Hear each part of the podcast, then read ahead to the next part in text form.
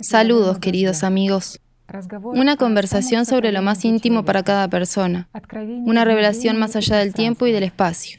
Así es como la gente que vive en muchos países del mundo opina sobre los programas con la participación de Igor Mikhailovich Danilov.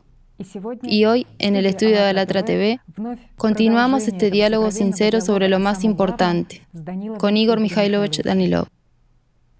Saludos. Saludos. Igor Mikhailovich, muchas personas notan el fenómeno de que los videos con su participación producen un estado interior especial. En primer lugar, sienten un estado de profunda paz interior, de gracia, y entonces llega la comprensión de aquellas cuestiones que les preocupan. También dicen que los videos con su participación les ayudan a mantener la estabilidad espiritual interior en su vida diaria, si se han alejado de ella por alguna razón. No importa cuántas veces uno vea los videos con su participación, cada vez se experimenta este increíble estado interior.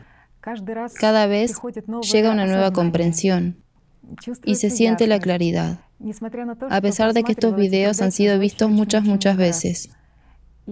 Debido a esto, se reciben numerosas cartas en el estudio de Alatra TV, que son muy diferentes, desde simplemente un sincero y breve gracias, y la expresión de los profundos sentimientos internos de uno, y hasta, digamos, preguntas desde la mente, desde la arrogancia, cuando la verdad está siendo distorsionada por la conciencia.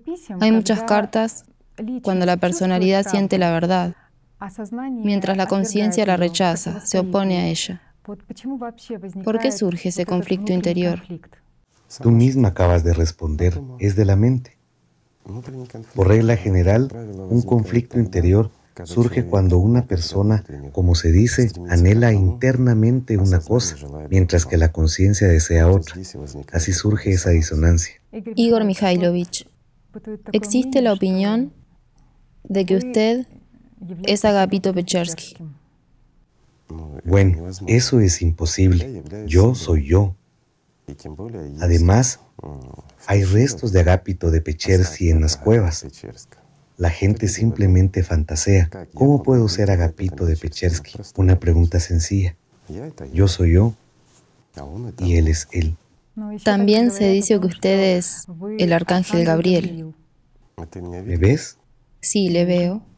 Aquí está la respuesta. No puedo ser él, porque los ángeles son incorpóreos, mientras que yo soy, gracias a Dios, corpóreo hasta ahora. Este también está descartado.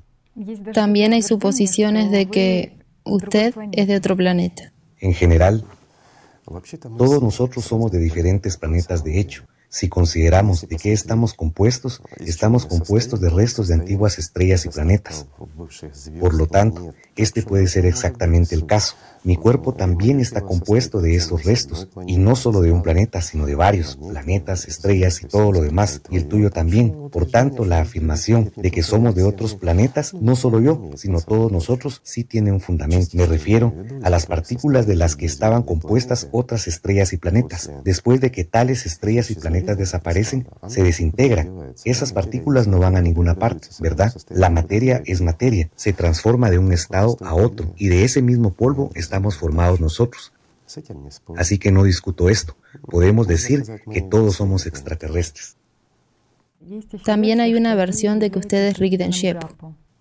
Es otro error. ¿Dónde está él? Según todas las leyendas, él debería estar en el Tíbet. ¿Y dónde estoy yo? Entonces, sin embargo, me interesa una cosa. ¿Por qué la gente siempre pone algunas etiquetas, asigna algunos nombres o algo más? ¿Cuál es la diferencia? ¿Por qué mi nombre es peor? Bueno, en realidad no tengo nada en contra. Si a alguien no le gusta, que me llame como quiera. De todos modos, la esencia no va a cambiar. Sí, efectivamente. A la gente le preocupa la pregunta, ¿quién es usted en realidad? Un humano corriente, como todo el mundo. Tengo un nombre.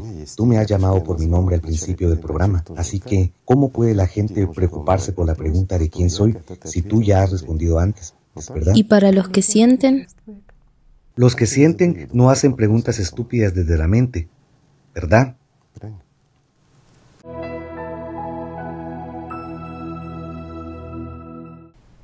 Igor Mikhailovich, ¿por qué la mayoría de la gente busca la desunión en lugar de la creación? Bueno, yo diría que la cuestión de la creación y la desunión es más bien retórica. De hecho, en nuestro movimiento internacional también llamamos a todos a la unidad. En general, ¿es posible la unidad entre todos los pueblos del planeta en el estado en que se encuentra la gente ahora? No, es imposible. ¿Por qué? La conciencia siempre divide. Y hay un significado profundo en esto, en principio.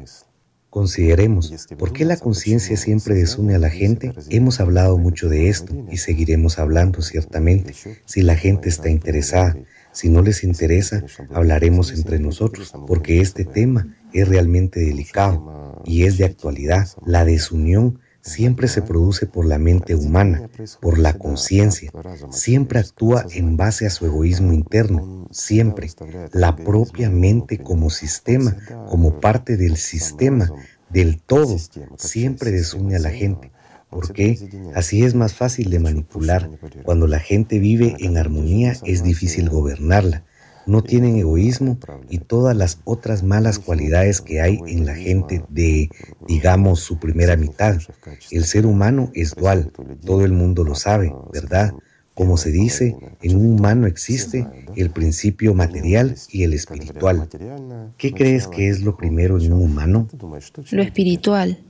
Todo el mundo lo dice mientras que en realidad es el material. ¿Es porque se encuentra aquí, en esta dimensión? primero surge una vasija y luego se vierte el vino en ella.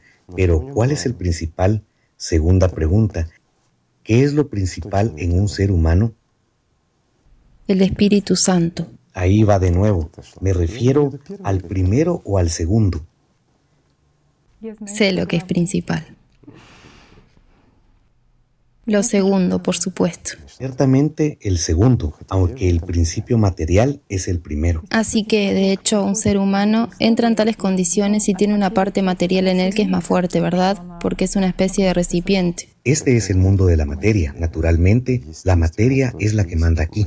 Naturalmente, la primera parte humana que es material y a la que pertenece la conciencia humana predomina. Predomina desde el nacimiento. En primer lugar, es más antigua que la segunda parte o componente espiritual del humano por lo menos por ocho días. Por lo tanto, es natural que siempre aspire a dominar como un hermano mayor sobre un hermano menor o una hermana mayor sobre una hermana menor. Seguramente es una broma, pero el sistema es realmente agresivo.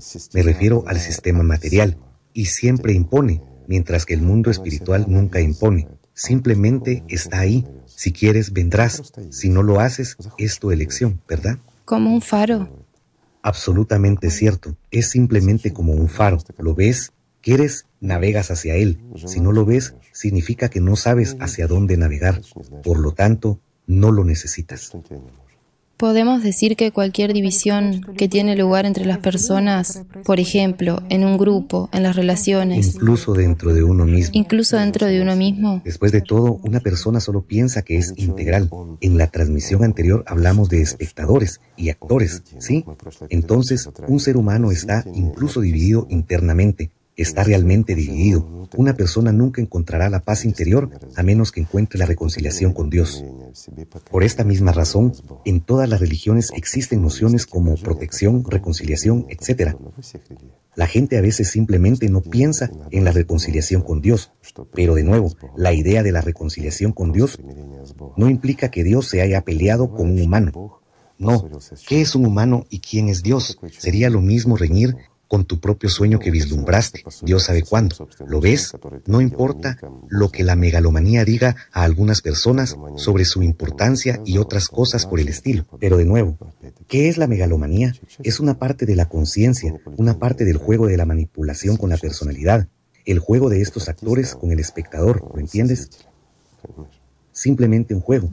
Pero a menos que una persona alcance la reconciliación, no es Dios quien debe venir a una persona, sino que la persona debe venir a Dios.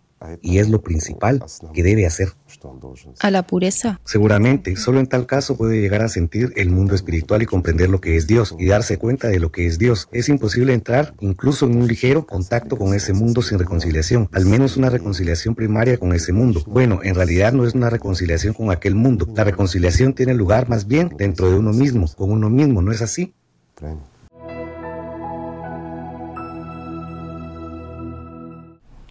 Acaba de mencionar la reconciliación y esto es totalmente nuevo e inspira, porque por alguna razón en todas las religiones se habla del estado de lucha, lucha interna con uno mismo, lucha con el diablo. No, en efecto, la lucha se menciona en todas partes, con bastante frecuencia. Sin embargo, también se menciona a menudo la reconciliación. ¿Lo ves? Es decir, en todas las religiones se habla de reconciliación ante todo, con distintas palabras, de distintas maneras, pero la esencia es la misma. Para que una persona entre en contacto con aquel mundo y sienta al menos un poco lo que es, ni siquiera estoy hablando de llegar a conocer aquel mundo o algo más. Necesita la reconciliación, es decir, necesita llegar a ser el mismo, llegar a ser completo. ¿Y cómo puede una persona llegar a ser completa? Mucha gente dice, uno necesita unirse con su conciencia, con su mente. También hay ideas así. En eso, una persona se vuelve íntegra cuando se convierte en una parte de aquel mundo, después de una reconciliación inicial, después de una experiencia inicial. Esto significa volverse íntegro.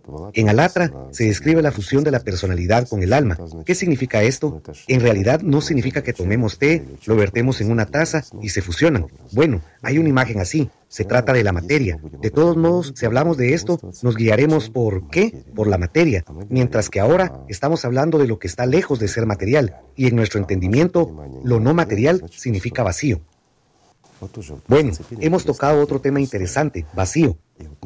Mucha gente dice, e incluso los físicos argumentan y escriben sobre esto. Perdón, los astrofísicos, no solo los físicos, que hay vacío, vacío en el universo, sin embargo, no hay vacío. Esa es la cuestión. No hay vacío absoluto en ningún lugar del mundo material.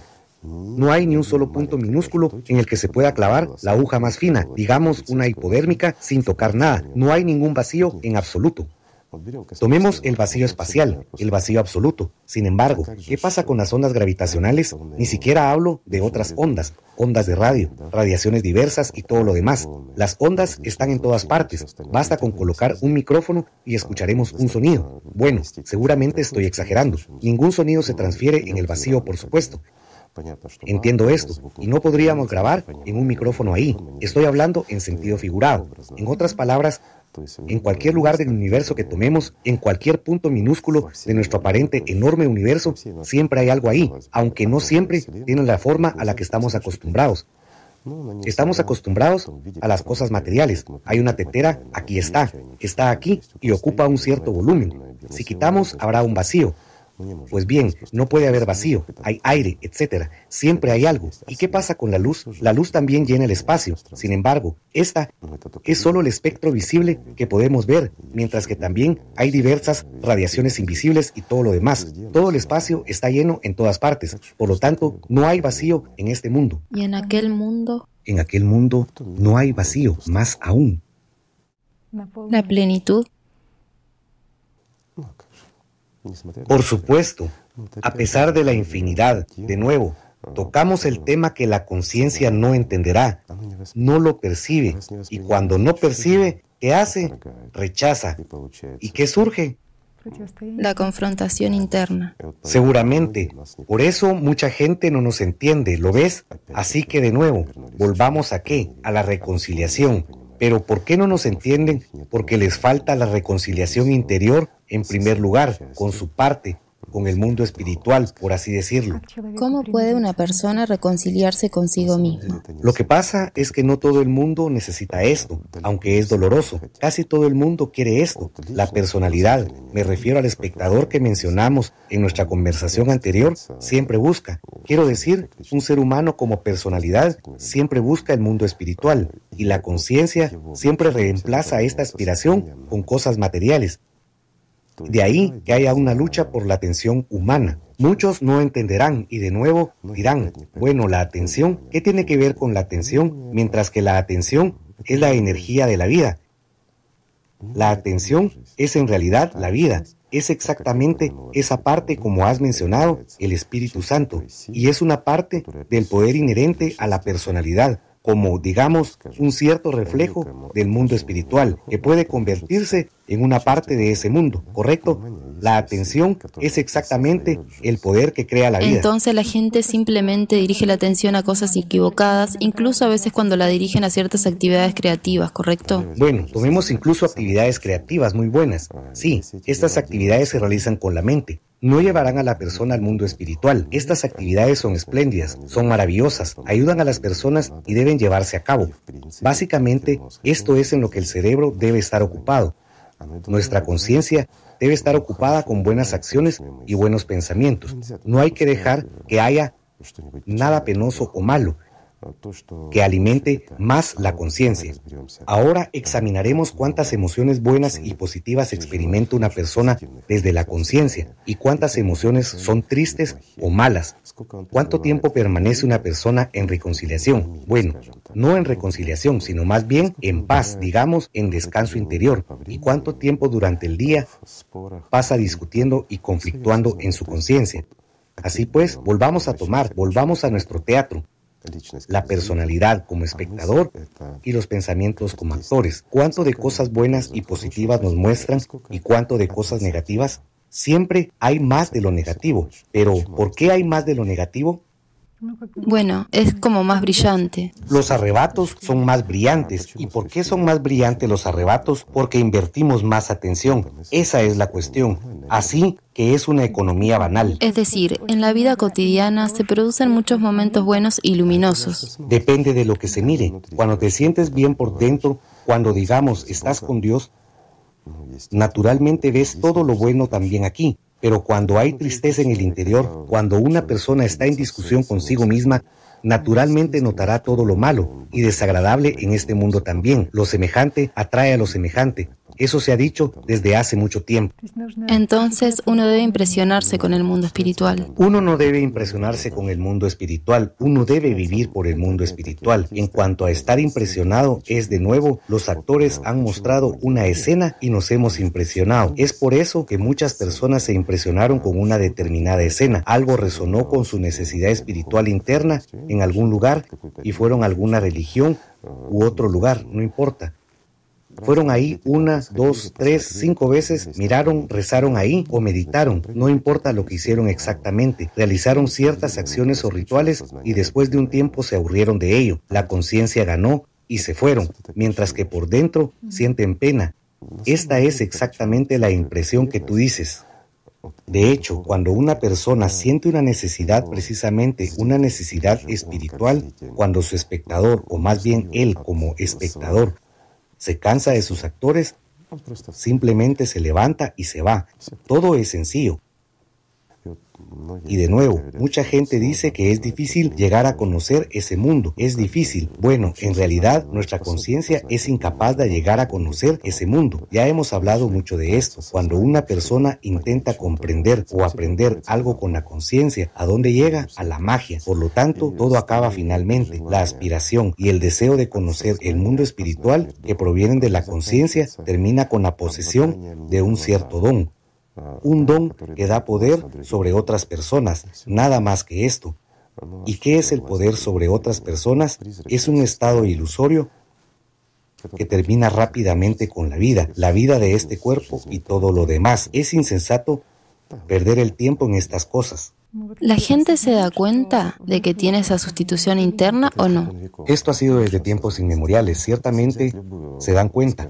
Tomemos cualquier literatura espiritual, con cualquier me refiero a la literatura de diferentes religiones, y leamos lo que enfrentaron los santos en todas las denominaciones, en todas las religiones.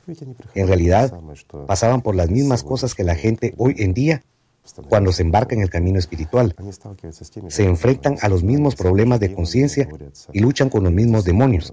También ha mencionado que la gente está en lucha pero la lucha es inevitable, el Armagedón primario, hasta que la persona logra la reconciliación. ¿Qué es la lucha? La lucha es la oposición a los propios actores. Cuando los actores en el escenario imponen, oye, mírame. No, grita el otro, mírame mientras la persona no quiere mirarlos, ya está cansado de su cine, simplemente quiere vivir. Más allá de este teatro, del absurdo, existe en realidad un mundo inmenso. Imagínate, estás sentado en una habitación y tienes un par de docenas de actores que te muestran permanentemente este caos, mientras que hay un mundo maravilloso fuera. Bien, te has interesado y te has quedado una o dos horas. Te cansarás, ¿verdad? Incluso la conciencia se cansa. De todas formas querrás ver el mundo, ver la hierba, el sol, un pajarito o cualquier otra cosa. Querrás eso, lo anhelarás, mientras que aquí tienes a los mismos actores. Un hombre corpulento y grande se hace pasar por una, perdón, hoja finita de hierba, pero la interpreta y te lo impone. ¿Ves la discrepancia, no? Del mismo modo, la personalidad siente tales discrepancias y sustituciones y también quiere y aspira, al igual que tú aspirarías, a salir al exterior y ver esa misma delgada hierba en lugar del hombre corpulento que la imita, ¿verdad? Cuando has entrado en contacto con el mundo espiritual, cuando sientes esta gracia, ya no aceptas nada menos. ¿La personalidad siempre se esfuerza solo por esto a partir de este momento? Así es. Y aquí hay un punto interesante. Muchos santos lo describen incluso si lo han de Atos que mencionamos la última vez. Hemos hablado mucho de él, pero vamos a referirnos a él de nuevo. Cuando ya era anciano contaba que varias veces en su vida había entrado en contacto con aquel mundo y luego intentaba restablecer el contacto durante toda su vida. Hay una pregunta a través de quién le impidió vivir por aquel mundo. Otra vez los demonios. ¿Dónde se estancó? Se estancó en la lucha, en la lucha banal. Así necesitó toda una vida para comprender que no hay necesidad de luchar. Uno debe simplemente vivir. Sin embargo, para entender que hay que vivir, primero hay que luchar. Así de paradójico es todo. ¿Y cuáles son las herramientas en esta lucha? ¿Vencer con el amor? En realidad, la herramienta, digamos que hay muchas herramientas que se ofrecen a la personalidad, pero la mayoría de ellas son de la mente. Pues bien, si tu conciencia te ha dado una herramienta contra sí misma, créeme que esta herramienta funcionará contra ti. Esto es similar a una situación en la que tus actores te dirán, como espectador, cómo deshacerte de ellos, te dirán, paga más, ajustate más a tu asiento y te librarás de nosotros. Bueno, ciertamente no te librarás de ellos, ¿verdad? Entonces, las herramientas están totalmente fuera del plano de la conciencia, ¿no es así? Sin duda, lo están. Lo primero que hace la gente, la razón por la que comienza la lucha, es que se explora a sí misma. Todo el mundo sigue este camino. No puede ser de otra manera. Hasta que no comprendas que tu conciencia te juega malas pasadas y que muchas cosas que te muestra y que solías considerar reales no lo son en realidad, es simplemente una lucha por tu atención. Hasta que no te des cuenta de esto, no entenderás más, ¿verdad? Por lo tanto, tienes que luchar, lo quieras o no. Tienes que observarte a ti mismo, comprender, estudiar. Es decir, explorarte a ti mismo. Si volvemos a tomar una descripción del camino de cualquier santo, lo repetiré de nuevo. Todos ellos pasan por esto. Primero toman conciencia de sus demonios, o llamémosles pensamientos, conciencias o espíritus malignos. Bueno, la gente los llama de otra manera. Ciertamente hay una gradación. Hay demonios y espíritus malignos. Por comodidad vamos a dividirlos para que quede claro para nuestros espectadores, ya que para ellos también somos parte del mundo tridimensional. Bueno, como la gente material que está sentada hablando de esto. Entonces, aquí tenemos lo mismo, ¿no? La personalidad es como un espectador y la conciencia es como los actores en el escenario.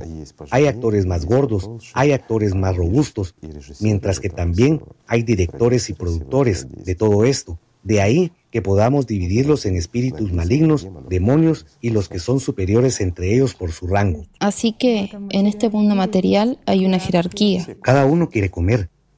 Ese es exactamente el problema. Acabas de mencionar la jerarquía y fíjate en lo importante que es la jerarquía en el mundo material y cómo la conciencia busca construir una jerarquía también en el mundo espiritual.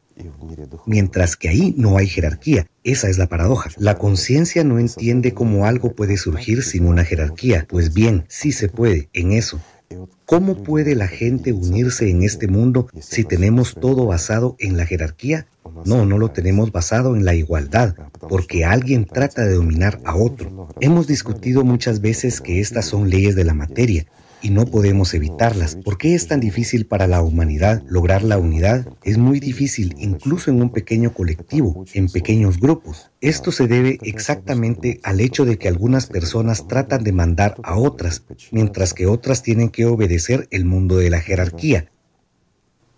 Mientras que en el mundo espiritual hay un concepto de, digamos, responsabilidad, hablando en nuestro idioma. Uno asume o no asume la responsabilidad. Es como el proceso de servicio, se dice servicio al mundo espiritual. Volviendo a las religiones, digamos, hay muchos conceptos de este tipo. Esto no significa que una persona dedique toda su vida al servicio de Dios, cambiándose de ropa, cambiando de nombre y realizando oraciones todos los días, pensando que sirve a Dios. Pero de nuevo, ¿quién pronuncia esta oración dentro de la persona? ¿Quién se ha puesto esta ropa? ¿Y quién ha cambiado el nombre? En realidad, se ha cambiado el nombre del teatro, se ha repintado el teatro de otro color, se han cambiado las cortinas del interior y los actores han empezado a recitar oraciones. Simplemente las pronuncian desde el escenario, mientras él sigue siendo un niño pequeño y sigue sentado en su silla como antes, sentado y mirando con sus sueños y deseos. Quiere juguetes, quiere helados, quiere, quiere y quiere, mientras los actores le cuentan historias. ¿Tiene esto algo que ver con Dios? Aunque muchos espectadores hacen preguntas sobre el servicio y así. Me has confundido. ¿A qué espectadores te refieres? No en el escenario. Es una broma. En sus cartas, los espectadores que nos ven hacen numerosas preguntas sobre el servicio y la pregunta es la siguiente. La pregunta es si una persona debe aspirar por sí misma, por ejemplo, a convertirse en un geliar o debe confiar en la voluntad de Dios en todo esto. No, ¿qué significa la voluntad de Dios? Traerá la responsabilidad a otra persona. Siempre ha existido en principio, desde tiempos inmemoriales. La gente siempre confía en la voluntad de alguien. Pasará lo que tenga que pasar. O mucha gente en cualquier situación dice, dime, ¿qué debo hacer ¿Por qué la gente se comporta así? Simplemente, ¿qué debo hacer ahora? Pues bien, estas son en realidad sus preguntas y sus problemas. ¿Por qué pregunta qué debe hacer para trasladar la responsabilidad a otro y no hacer nada por ti mismo? Eso es lo mismo que, de nuevo, nuestro espectador está sentado en el teatro de la vida, entre comillas, residiendo aquí, y sus actores se preguntan qué debo hacer en lugar de él ¿Ves? Y así elige dónde invertir el poder de su atención para ejecutar una u otra acción material. Pues bien, con Dios no funcionará así. Por la voluntad de Dios, todo el mundo se manifiesta y desaparece. El resto lo hacen las personas. Es su elección.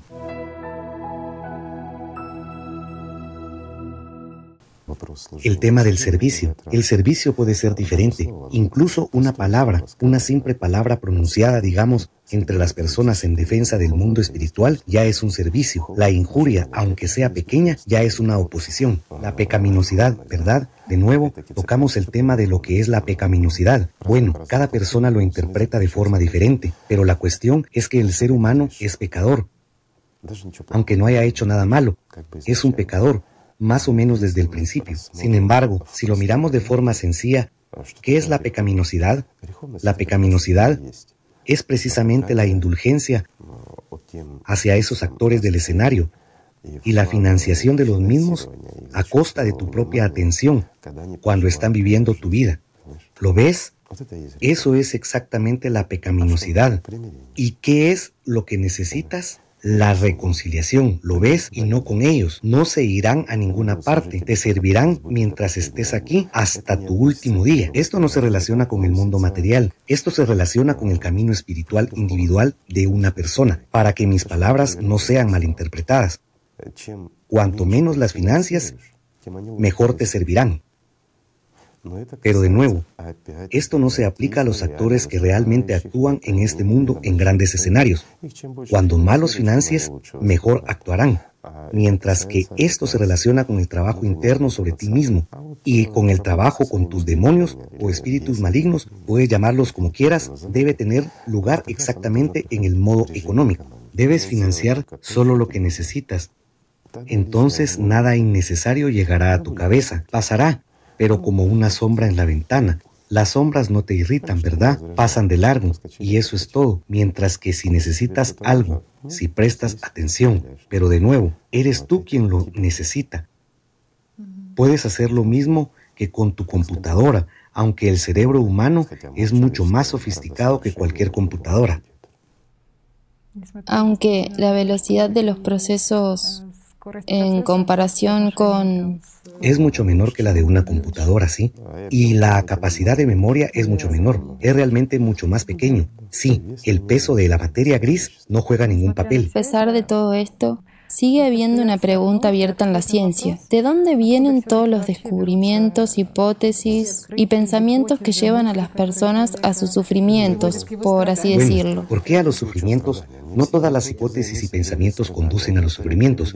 Algunos conducen a la admiración, al amor propio, al orgullo y a cosas parecidas. Una persona hace un descubrimiento y más tarde durante su vida lo utiliza, viaja y está satisfecho con todo. Todo el mundo le reconoce y a veces es merecido. Es normal. Pero ¿de dónde vienen de la conciencia.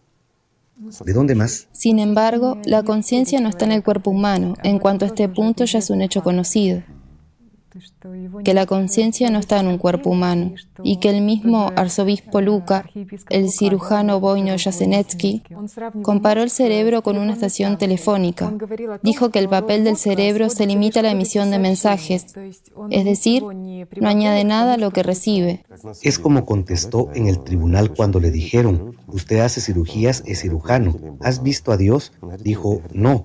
Cuando hacía operaciones no veía a Dios, pero también operé el cerebro humano y no vi ahí ni la conciencia humana ni la mente. Así que todo esto está más allá de los límites. Es que la gente probablemente no es consciente, supongo, de que... Nunca han pensado en esto. ¿Por qué? A la conciencia no le gusta pensar en esto. La gente empieza a pensar en ello incluso cuando empieza a realizar prácticas, ¿verdad?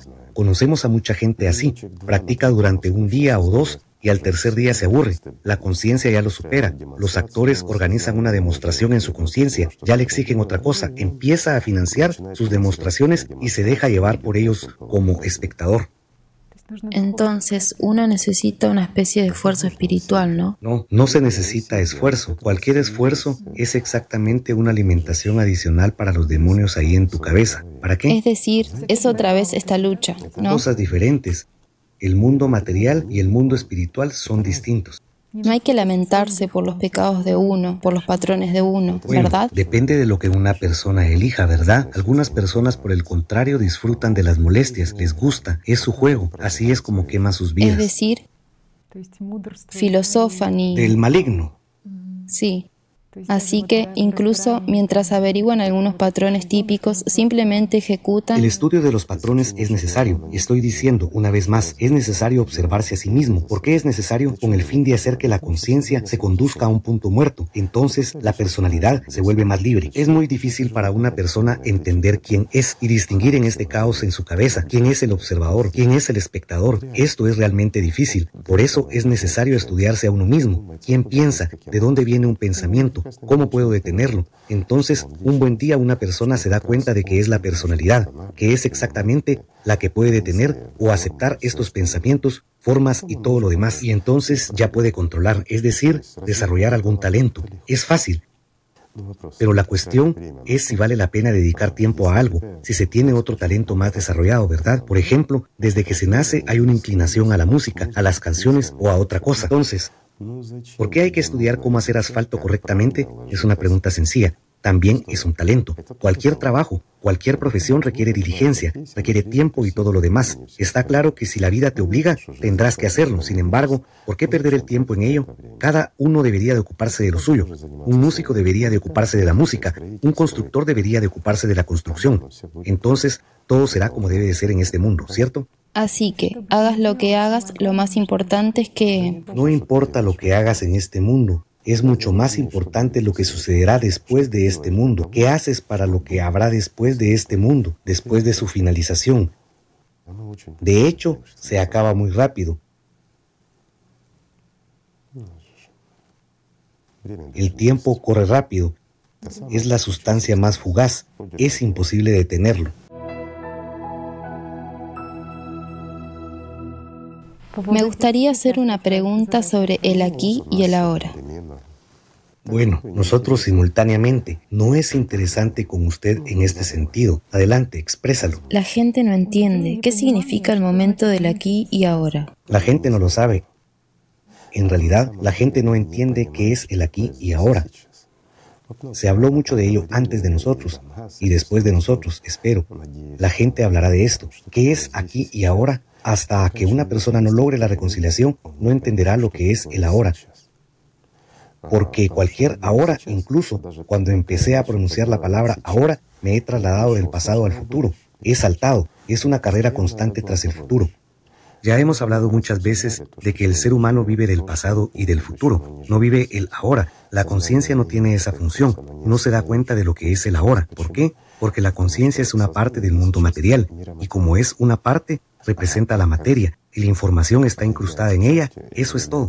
Aquí nadie va a discutir. Quiero decir que ninguna persona razonable lo hará, ya que todo el mundo lo entiende muy bien. La conciencia es información en primer lugar, mientras que la información es materia, se mire como se mire. Y como es materia, está sujeta a todas las leyes materiales hasta cierto punto. No importa si está más allá del estado cuántico o en un estado cuántico, sigue siendo materia. Y como es materia, se encuentra en un punto determinado. Como se encuentra en un punto determinado, se mueve junto con todo lo que se mueve. En nuestro caso, todo se mueve. Así, mientras hablamos, hemos pasado muchos kilómetros, miles. Si nos fijamos más ampliamente, hemos recorrido unos cuantos millones de kilómetros en un corto periodo de tiempo. ¿Por qué? En total, el globo está girando y nuestra conciencia está más allá, a nuestra materia y una vez más al punto de nuestra ubicación como objetos materiales en un objeto material, el planeta. Sin embargo, el planeta está girando y está girando alrededor del Sol y nuestro sistema solar está girando todo junto a una gran velocidad estando en el brazo de la galaxia y la galaxia también está volando. Sin embargo, la conciencia no percibe esto, aunque está en constante movimiento, un movimiento constante y una gran velocidad, mientras que un pensamiento es lento, no es veloz. Mientras nace, mientras pasa, se han volado muchos kilómetros, mientras prestamos nuestra atención, mientras lo percibimos y se convierte en materia, en un objeto material. Sí, al fin y al cabo se nos da como una pancarta, solo como una imagen luego la desplegamos y ya llega a nosotros a escala completa. Va desde el principio hasta el final, un movimiento incesante, se mueve desde el pasado hacia el futuro, convirtiéndose en el pasado por sí mismo inmediatamente. No hay presente. Por lo tanto, la conciencia no puede comprender realmente lo que es el presente, lo que es el aquí. ¿Por qué? Porque todo es finito en este mundo y todo va a gran velocidad. Sin embargo, una vez que una persona logra esta reconciliación y siente el mundo de Dios, ¿qué descubre en primer lugar? Descubre lo que es el ahora. Todo se detiene, no hay movimiento y es sorprendente. Solo existe el ahora. No hay ni mañana ni ayer.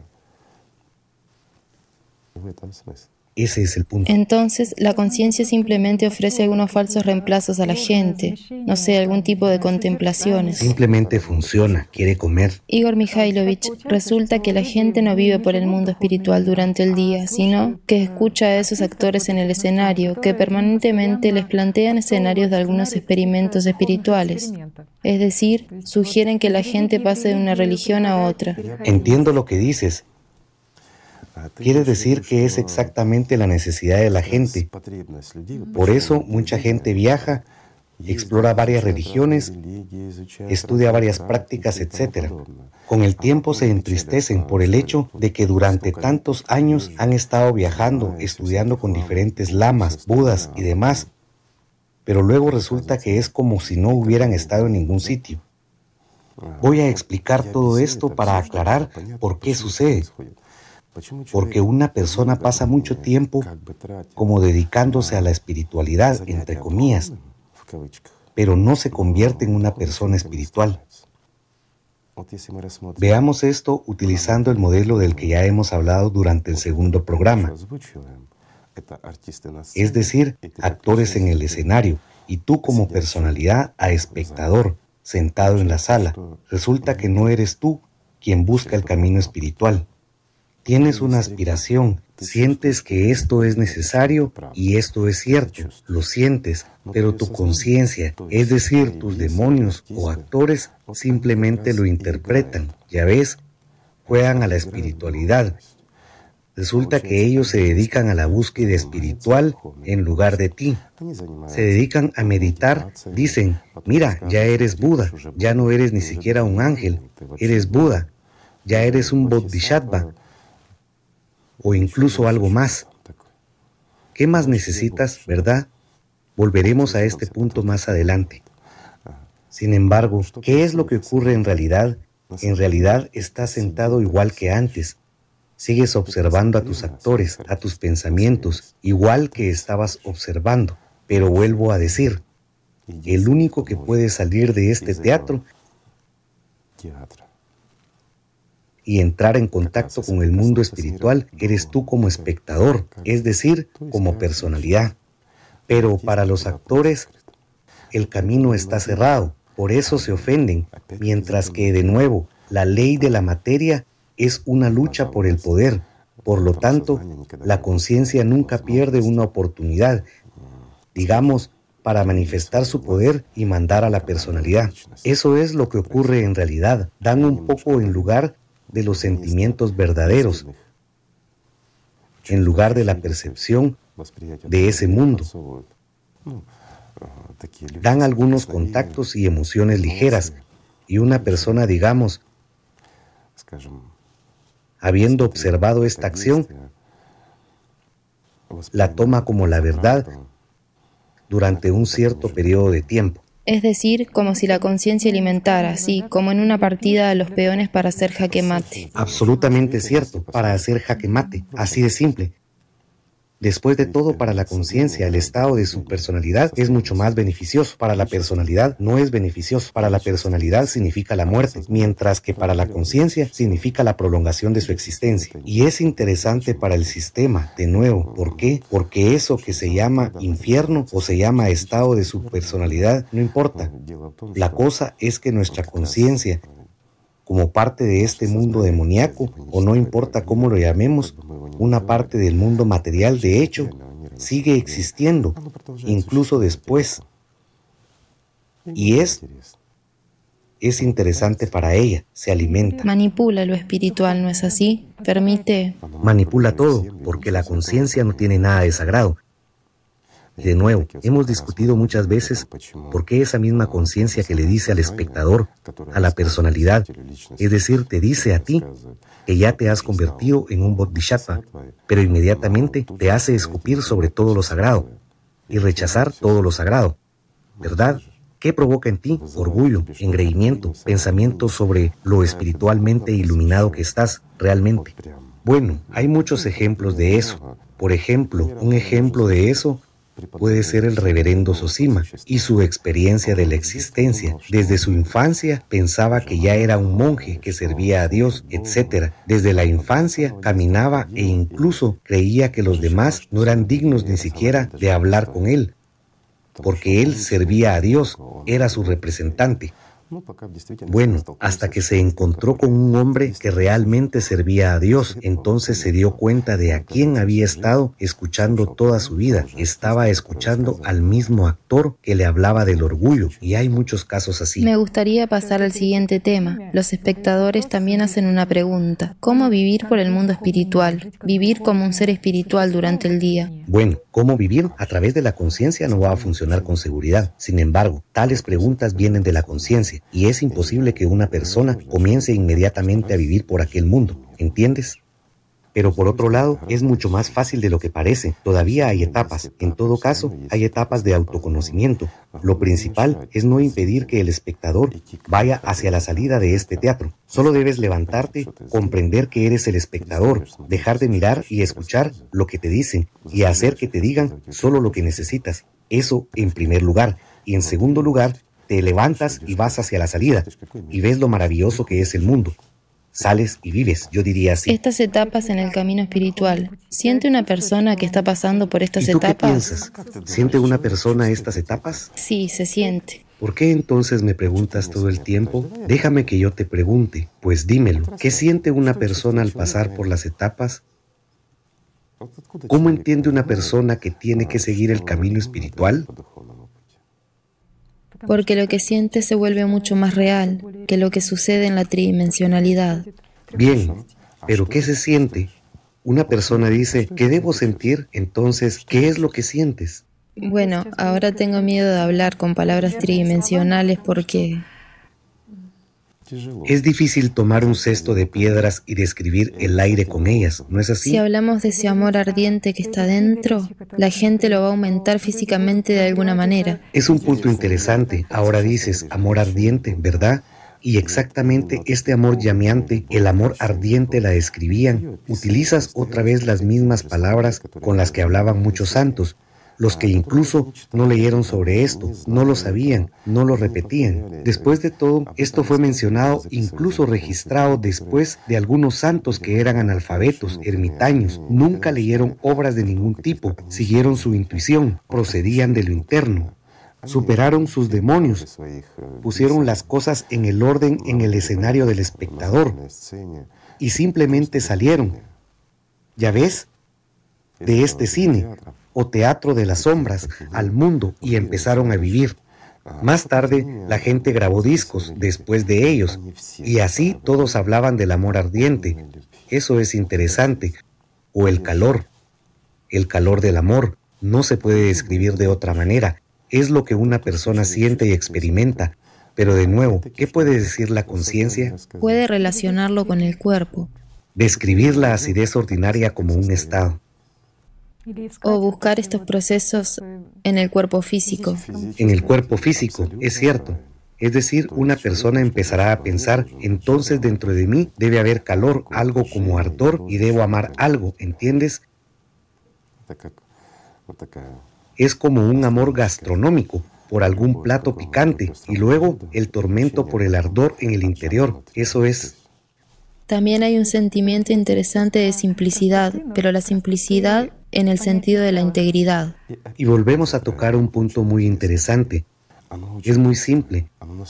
Es tan simple que algunas personas tienen que pasar toda su vida para entenderlo y sentirlo pero de hecho es muy simple y lo más importante es que es holístico. Una persona al entrar en contacto con el mundo espiritual, aunque sea ligeramente, habiendo adquirido una experiencia inicial como muchas personas, como ese mismo Siloán estaba describiendo, y muchos, muchos otros santos, cualquiera que tomemos, todos ellos describen la integridad de aquel mundo, su indivisibilidad. ¿Y por qué la personalidad no anhena tanto? ¿Por qué la personalidad lo siente? Es un poder enorme y no podemos decir que sea estático es viviente.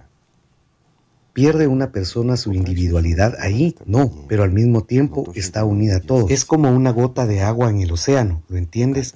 En su totalidad es el océano, pero una gota está separada. Bueno, vale, tomemos no una gota, sino una molécula de agua, pero al mismo tiempo está temblando junto con todo el océano. Acabamos de tocar el tema de la individualidad espiritual. Sí, eso preocupa a mucha gente. ¿Y a quién le preocupa? La conciencia se preocupa. Después de todo, la conciencia que divide constantemente es la que dice, irás ahí y te mezclarás, no vayas a la religión, te convertirán en un zombie. Nadie convertirá a un humano en nada si no lo quiere, en ninguna parte. Mientras tanto, hay numerosos caminos hacia Dios, no hay religiones malas.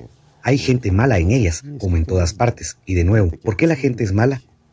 Porque viven por la mente, mientras la mente divide. La mente los hace codiciosos, los hace egoístas, mata a todo lo sagrado en ellos y los esclaviza. Y empiezan a explotar la religión solo para ellos mismos. Sin embargo, ¿es la religión la culpable aquí? Después de todo, en cualquier religión también hay mucha gente buena, ¿cierto? Yo diría que la gente buena siempre constituye la mayoría predominante en cualquier religión. De lo contrario, dejaría de existir. La gente no se sentirá atraída por ella, ¿verdad? Por lo tanto, se puede alcanzar la meta en todas partes. Lo principal es saber si lo quieres o no.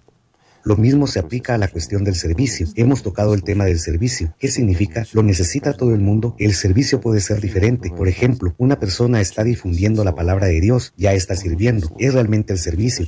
Una persona está haciendo el bien desinteresadamente, algún bien a otra persona. Él ya sirve al mundo espiritual. Después de todo, él resiste el mal, resiste la agresión. Sin embargo, hay otros tipos de servicio, son mayores, pero no todo el mundo necesita ese tipo de servicio. Esto es realmente cierto. Es una necesidad interna. Aquí, una persona ya elige si servir o no servir. Cuando está dispuesta a renunciar a todo, a emprender tal carga del servicio real, como has mencionado, a los gueliares o algo más. ¿Qué es un gueliar en realidad si nos fijamos en esto? Una vez hicimos programas en los que hablamos de los estados de confrontación. Bueno, en primer lugar, es el establecimiento del orden, por así decirlo, en uno mismo y en los demás. Yo lo compararía con una especie de organismo supervisor que pone orden entre los actores, ¿lo ve? No sé si existen tales autoridades o no, pero deberían estarlo, ¿no? En algún lugar del Ministerio de Cultura o similar, que supervisen exactamente la distribución de los fondos para que algunos actores no cobren más de lo que merecen. Me refiero a los actores que hacen de espíritus malignos y demonios. Bueno, algo así. Sin embargo, no todo el mundo lo necesita, ni mucho menos. Sin embargo, todo el mundo necesita seguir adelante y salir de este teatro de las sombras.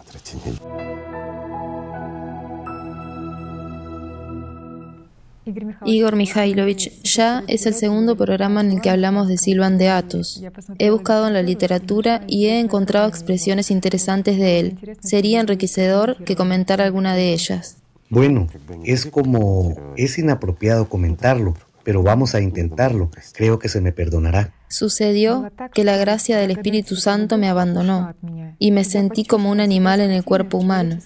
No me olvidé de Dios con la mente, pero el alma se quedó vacía como la de un animal. Empecé a arrepentirme y la gracia volvió. Muchas personas experimentan tales estados, como el que él describe, cuando solo comienzan a trabajar realmente en sí mismos no sentarse como un espectador en una silla, sino levantarse e ir. En un momento determinado, cuando se dirigen hacia la salida, se distraen con los actores del escenario.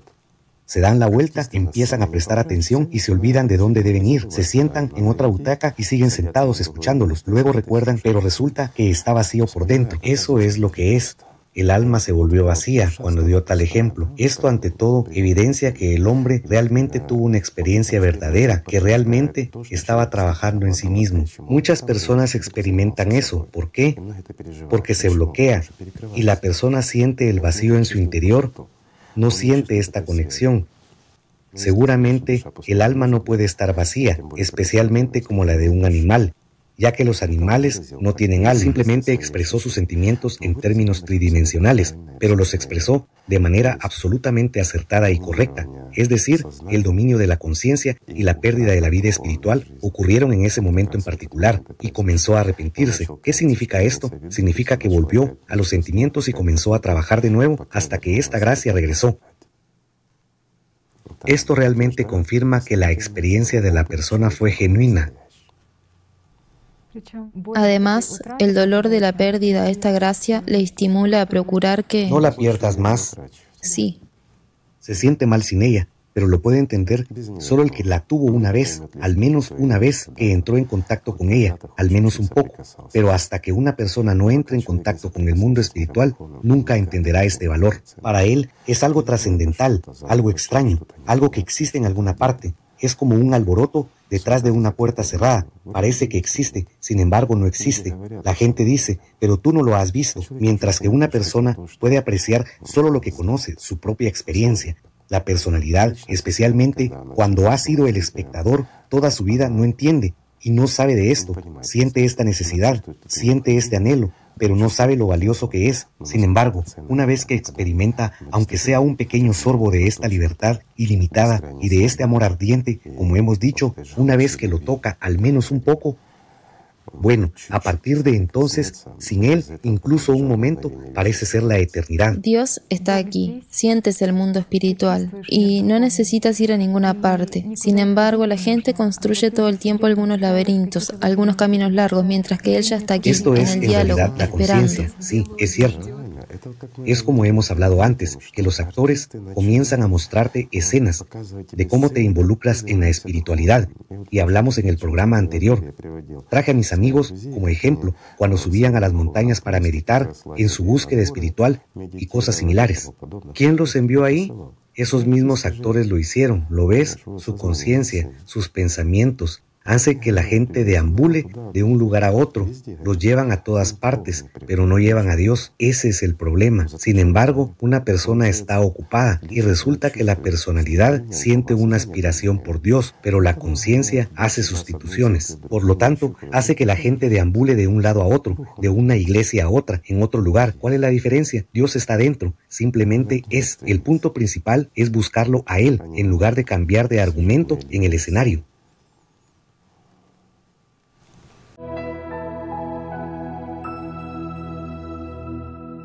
San Juan Apóstol dijo que los mandamientos de Dios no son difíciles, son fáciles, pero son fáciles solo por el amor, mientras que si no hay amor, todo es difícil. Absolutamente.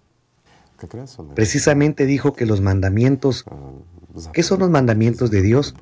De hecho, si una persona ha entrado en contacto con el mundo espiritual y vive por ese mundo, no los infringirá. No hará nada malo de lo que dicen los mandamientos. ¿Por qué lo haría? No tiene esa necesidad. Por eso sigue estos mandamientos. Y no son fáciles, son naturales. Y a veces es simplemente normal. Hemos tocado el tema de los mandamientos. Está el mandamiento ama a tu prójimo. Por desgracia, cuando la gente intenta amar al prójimo desde la conciencia... Es imposible. De todos modos, habrá algún interés material. De nuevo, es imposible, al igual que la unificación de todas las personas a nivel de la conciencia. La conciencia siempre dividirá, seguirá diciéndole a todo el mundo, en realidad eres mejor, dale, hagamos amistad. La gente se tolerará, pero odiará internamente. La conciencia los dividirá de todos modos y seguirá intrigando, seguirá diciendo que tú eres mejor mientras ellos son malos. Ellos tienen la culpa de todo, mientras tú eres bueno. Un humano nunca encontrará la reconciliación con su conciencia. Es imposible. La conciencia puede ser domada, pero hay que entender que la conciencia es como un animal salvaje. Yo lo compararía con un oso. Es tranquilo y manso mientras lo alimentas. Sin embargo, una bestia es una bestia. Una vez que te alejas, atacará cuando no lo esperes. Por eso es mejor tenerlo entre rejas para que no ataque. En tal caso, ¿cómo puede la gente seguir este mandamiento? ¿Qué es el verdadero amor al prójimo? ¿Y qué es el verdadero amor al prójimo? ¿Y quién es el prójimo? Asimismo, que une a todas las personas, nada más que el mundo espiritual. La materia nos separa, mientras que el mundo espiritual nos une. Si amas a Dios, si conoces el amor de Dios, amarás a todos, incluso si una persona está lejos de ser espiritual, al menos la comprenderás, entenderás por qué hizo esto o aquello, qué actor le mostró una escena en ese momento, cuál era la escena y por qué actúa de una u otra manera. Mientras tanto, no cometerá ningún error. Sin embargo, esto no significa que si alguien te da una bofetada en la mejilla izquierda, debas darle la derecha. Lo que quiere decir es que una persona no es culpable, está controlada por los demonios, etc. Bien, dejemos este tema. Entonces, ¿es el apoyo al vecino que también está en el camino espiritual si hablamos de un grupo de personas que siguen el camino espiritual? Si hablamos de un grupo de personas que, o de amigos, compañeros, con los que sigues el camino espiritual, entonces sí. Pero quiero decir que uno sigue yendo por su cuenta. Esa es la cuestión. No importa cuántas personas vayan cerca o junto a ti por el camino espiritual. Tú sigues yendo por tu cuenta y la responsabilidad es tuya de todos modos. Los compañeros a tu lado pueden apartarse, pueden ir por delante, pueden quedarse atrás, pero es su elección. A quién escuchan y qué hacen, esta es quizás la relación más íntima que puede imaginarse, la relación de una persona con el mundo espiritual, aunque yo tampoco las llamaría íntimas, porque en nuestra comprensión Tal relación debe ser entre dos, mientras que ahí uno tiene una relación con el infinito, pero de nuevo, uno como personalidad. Hay otra cuestión que la gente se plantea, la noción de personalidad inteligente. No es inteligente, sino adulta. Después de todo, la personalidad humana, de hecho, y ya hemos planteado esta cuestión, su desarrollo se detiene a la edad de 5 a 6 años, y eso es todo. Entonces, la conciencia comienza, digamos, a dominarlo en gran medida. Hasta los cinco o seis años, ambos se desarrollan de forma casi idéntica.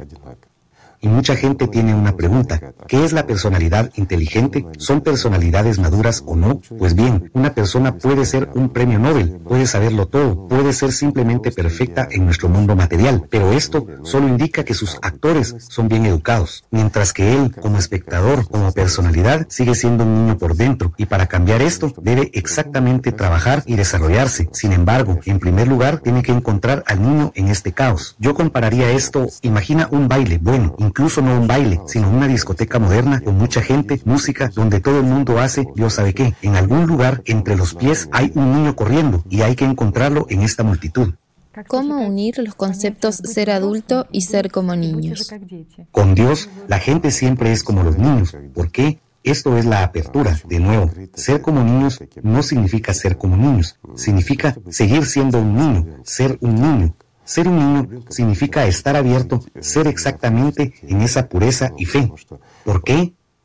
Porque, insisto, no todos, pero la mayoría imperante de los niños menores de 5 años sí tienen este verdadero amor. Los niños pueden ser codiciosos, malvados, porque una parte es evidente y la otra es evidente. Ellos aman sinceramente, ¿lo ves? Sin embargo, de nuevo, ¿cómo aman?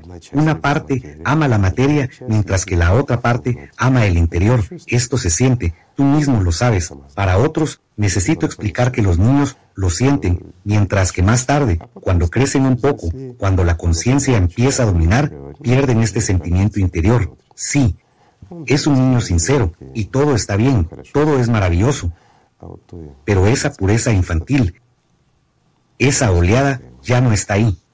Por lo tanto, la personalidad necesita la conciencia para el análisis para ciertas percepciones. Para la comunicación en este mundo, solo para el mundo tridimensional. Digamos, ¿puede la personalidad pensar de la misma manera que nosotros pensamos? La categoría mental es cuando vienen los pensamientos, reflexionamos, evaluamos, pensamos. Sin embargo, tiene tal función, todo existe simplemente. La personalidad no necesita eso. Esta función es irrelevante. Es aquí donde para saber lo que hay dentro de la tetera necesitamos abrir la tapa. ¿Necesita la personalidad hacer esto? Aquí está la respuesta. Para la comunicación. A eso me refiero. ¿Cómo se puede explicar esto a la gente? Hay muchas cosas inaccesibles para la conciencia en este mundo. Ni siquiera hablo de otros mundos. Están completamente ocultos a nuestra conciencia. Podemos adivinar, podemos reflexionar, pero nuestros actores siempre discutirán entre sí sobre lo que no pueden ver ni tocar, pues son materialistas, mientras que la personalidad, sobre todo cuando sale de este teatro, se convierte en una parte del mundo que crea exactamente tales mundos y todos estos programas que hablan el lenguaje de la informática que están hechos para nuestro mundo material, ¿quién los escribe realmente? Aquí está la respuesta.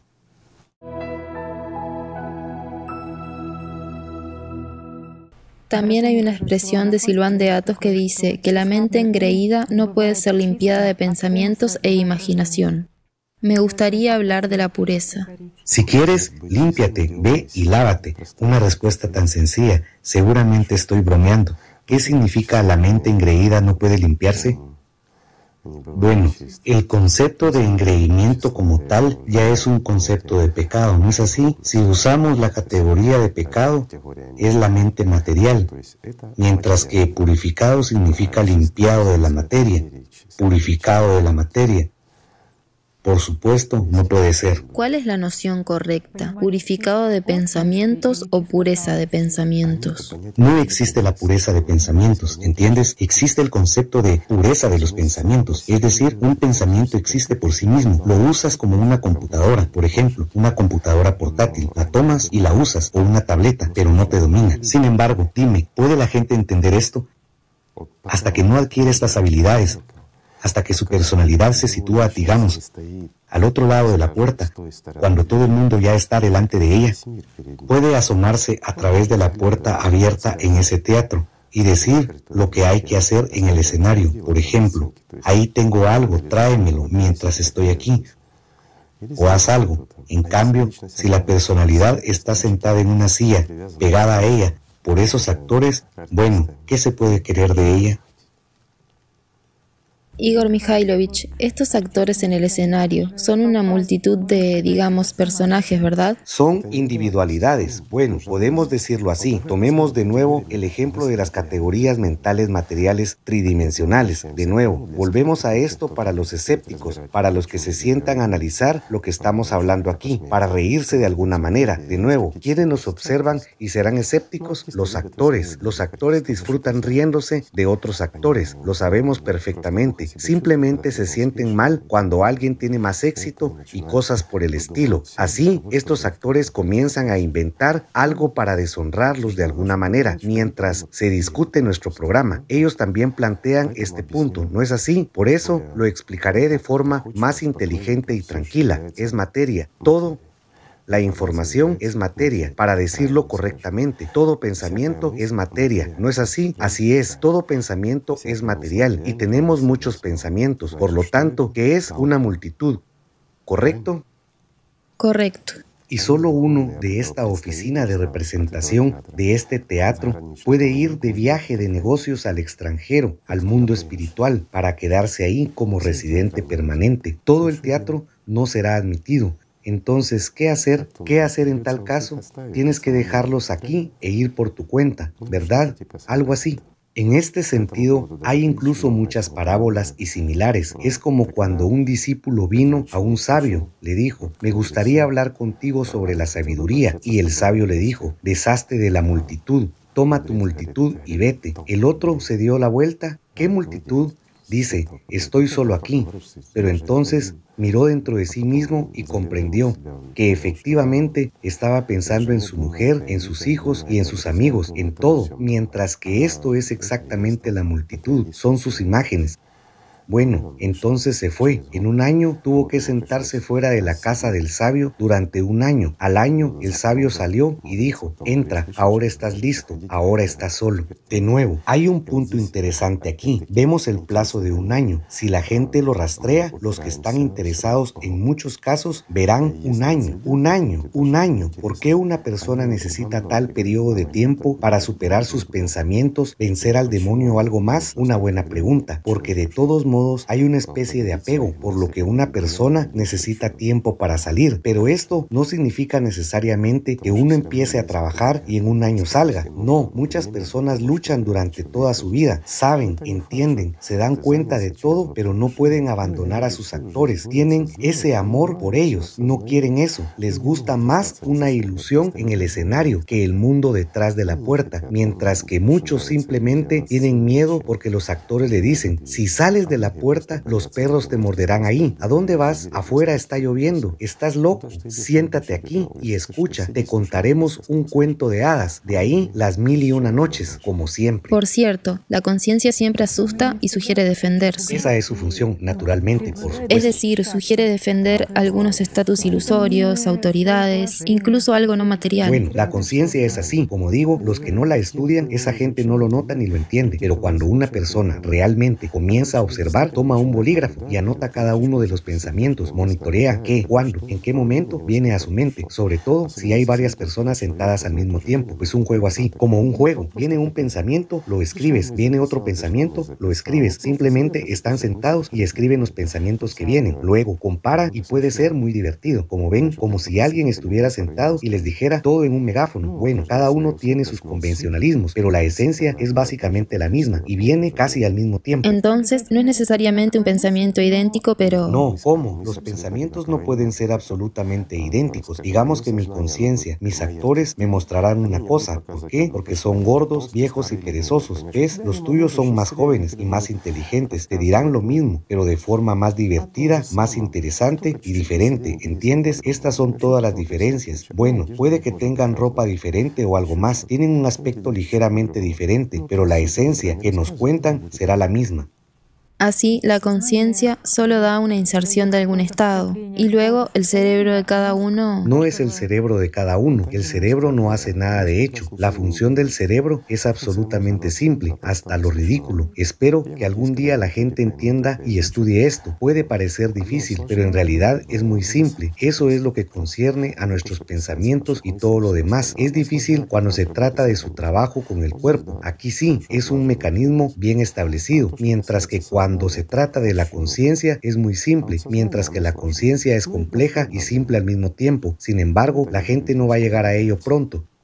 Gracias a Dios. Igor Mikhailovich, usted ha dicho que existe esencialmente tal plazo como un año, ¿verdad? Para deshacerse de los demonios. ¿Puede una persona hacerlo más rápido? Pasan instantáneamente, simplemente al instante. Muchos ni siquiera tienen que perder el tiempo. Sienten, en cuanto sintió el más mínimo soplo del viento, el aire fresco. Es como ya sabes, cuando uno tiene hambre y de repente huele una empanadilla de carne, entonces se levanta y corre por ella. Lo mismo ocurre con esta gente. El aire fresco les atrae, mientras que aquí hay actores sudorosos y sucios. Una persona siente el aire fresco, se levanta y corre hacia afuera. Eso es todo. No tiene nada que hacer aquí, escuchando sus cuentos de hadas. Pues bien, hay exactamente gente así, mientras que hay algunas personas que se distraen. Una persona se levanta, se distrae de nuevo, algo atrae su atención, sus actores le distraen, vuelve a sentarse y los escucha. Cree que va a escuchar hasta el final, porque en realidad discuten entre ellos y es interesante cuál será el final. ¿Por qué darse prisa? Tendré tiempo. Aquí está la puerta. Así queda con ellos hasta que el teatro se arruina, se bloquean y entonces se tumban juntos bajo las ruinas y recuerdan su pasado. Esto es la subpersonalidad. Igor Mikhailovich, existe la opinión de que para salir por la puerta hay que perder la individualidad. Es decir, es como si poco a poco te quitas, te desprendes del oropel y entonces ya eres nada. Y así ¿O es que la conciencia tiene miedo de perder? Eso es lo que la conciencia le dice a la gente. Siempre dice que te perderás a ti mismo. Pero en realidad, cuando la personalidad sale por la puerta como espectador, ella, quiero decir, totalmente después de la muerte del cuerpo, pierde a sus actores. ¿Por qué necesitaría payasos cuando existe lo verdadero? ¿Por qué iba a mirar una ilusión cuando existe la realidad? ¿Por qué se aferraría a lo temporal cuando existe lo eterno? Por lo tanto, la conciencia hace todo lo posible para prolongar su existencia, incluso bajo las ruinas de un edificio, incluso en el estado de su personalidad, pero para ella es la vida, mientras que para la personalidad es la muerte. Entonces, ¿hay que desprenderse de todo para que quede solo la pureza, dar a la conciencia todo lo que le pertenece? Porque todo lo que necesitas es solamente la pureza y la sinceridad. ¿Qué significa dar? Mientras una persona esté aquí, mientras viva en su cuerpo, mientras esté, digamos, con su conciencia, con su grupo de actores de este circo, que este circo trabaje para él. Debe ser simplemente el director de este circo, no el espectador. Entonces habrá orden y debería empezar a vivir aquí. Si una persona no empieza a vivir aquí, no logrará la vida ahí. Esto es cierto y muchas personas lo saben. Me refiero a los que salieron de la puerta de este teatro. Tal vez la experiencia personal ayudará esos momentos en los que la conciencia empieza, no sé, a asustar y a sugerir algunos escenarios de defensa o algo más. Bueno. Defender sus intereses personales. Defender algunos intereses personales. Esto es, por así decirlo, llamémoslo sindicato de actores por comodidad. Sindicato de actores. Cuando el sindicato de actores defiende los intereses. Los derechos de sus actores. Sí. En ese momento te das cuenta que en realidad no necesitas nada de ese sindicato. Totalmente cierto. Y tampoco necesitas nada de los actores. Que todo lo que necesitas. Pero al mismo tiempo, ¿sigue siendo individual? Sí, así es. He respondido a esta pregunta más de una vez. Entonces, todo lo que permanece contigo es tu sinceridad, tu pureza y tu compromiso con Dios. Todo lo que permanece contigo es la eternidad y el mundo infinito. Pero lo más importante que permanece contigo es la felicidad y el amor ardiente sin fin, el amor verdadero. Bueno, no me refiero a arder como el fuego, sino más bien cómo transmitir este sentimiento con nuestras palabras ordinarias y humanas.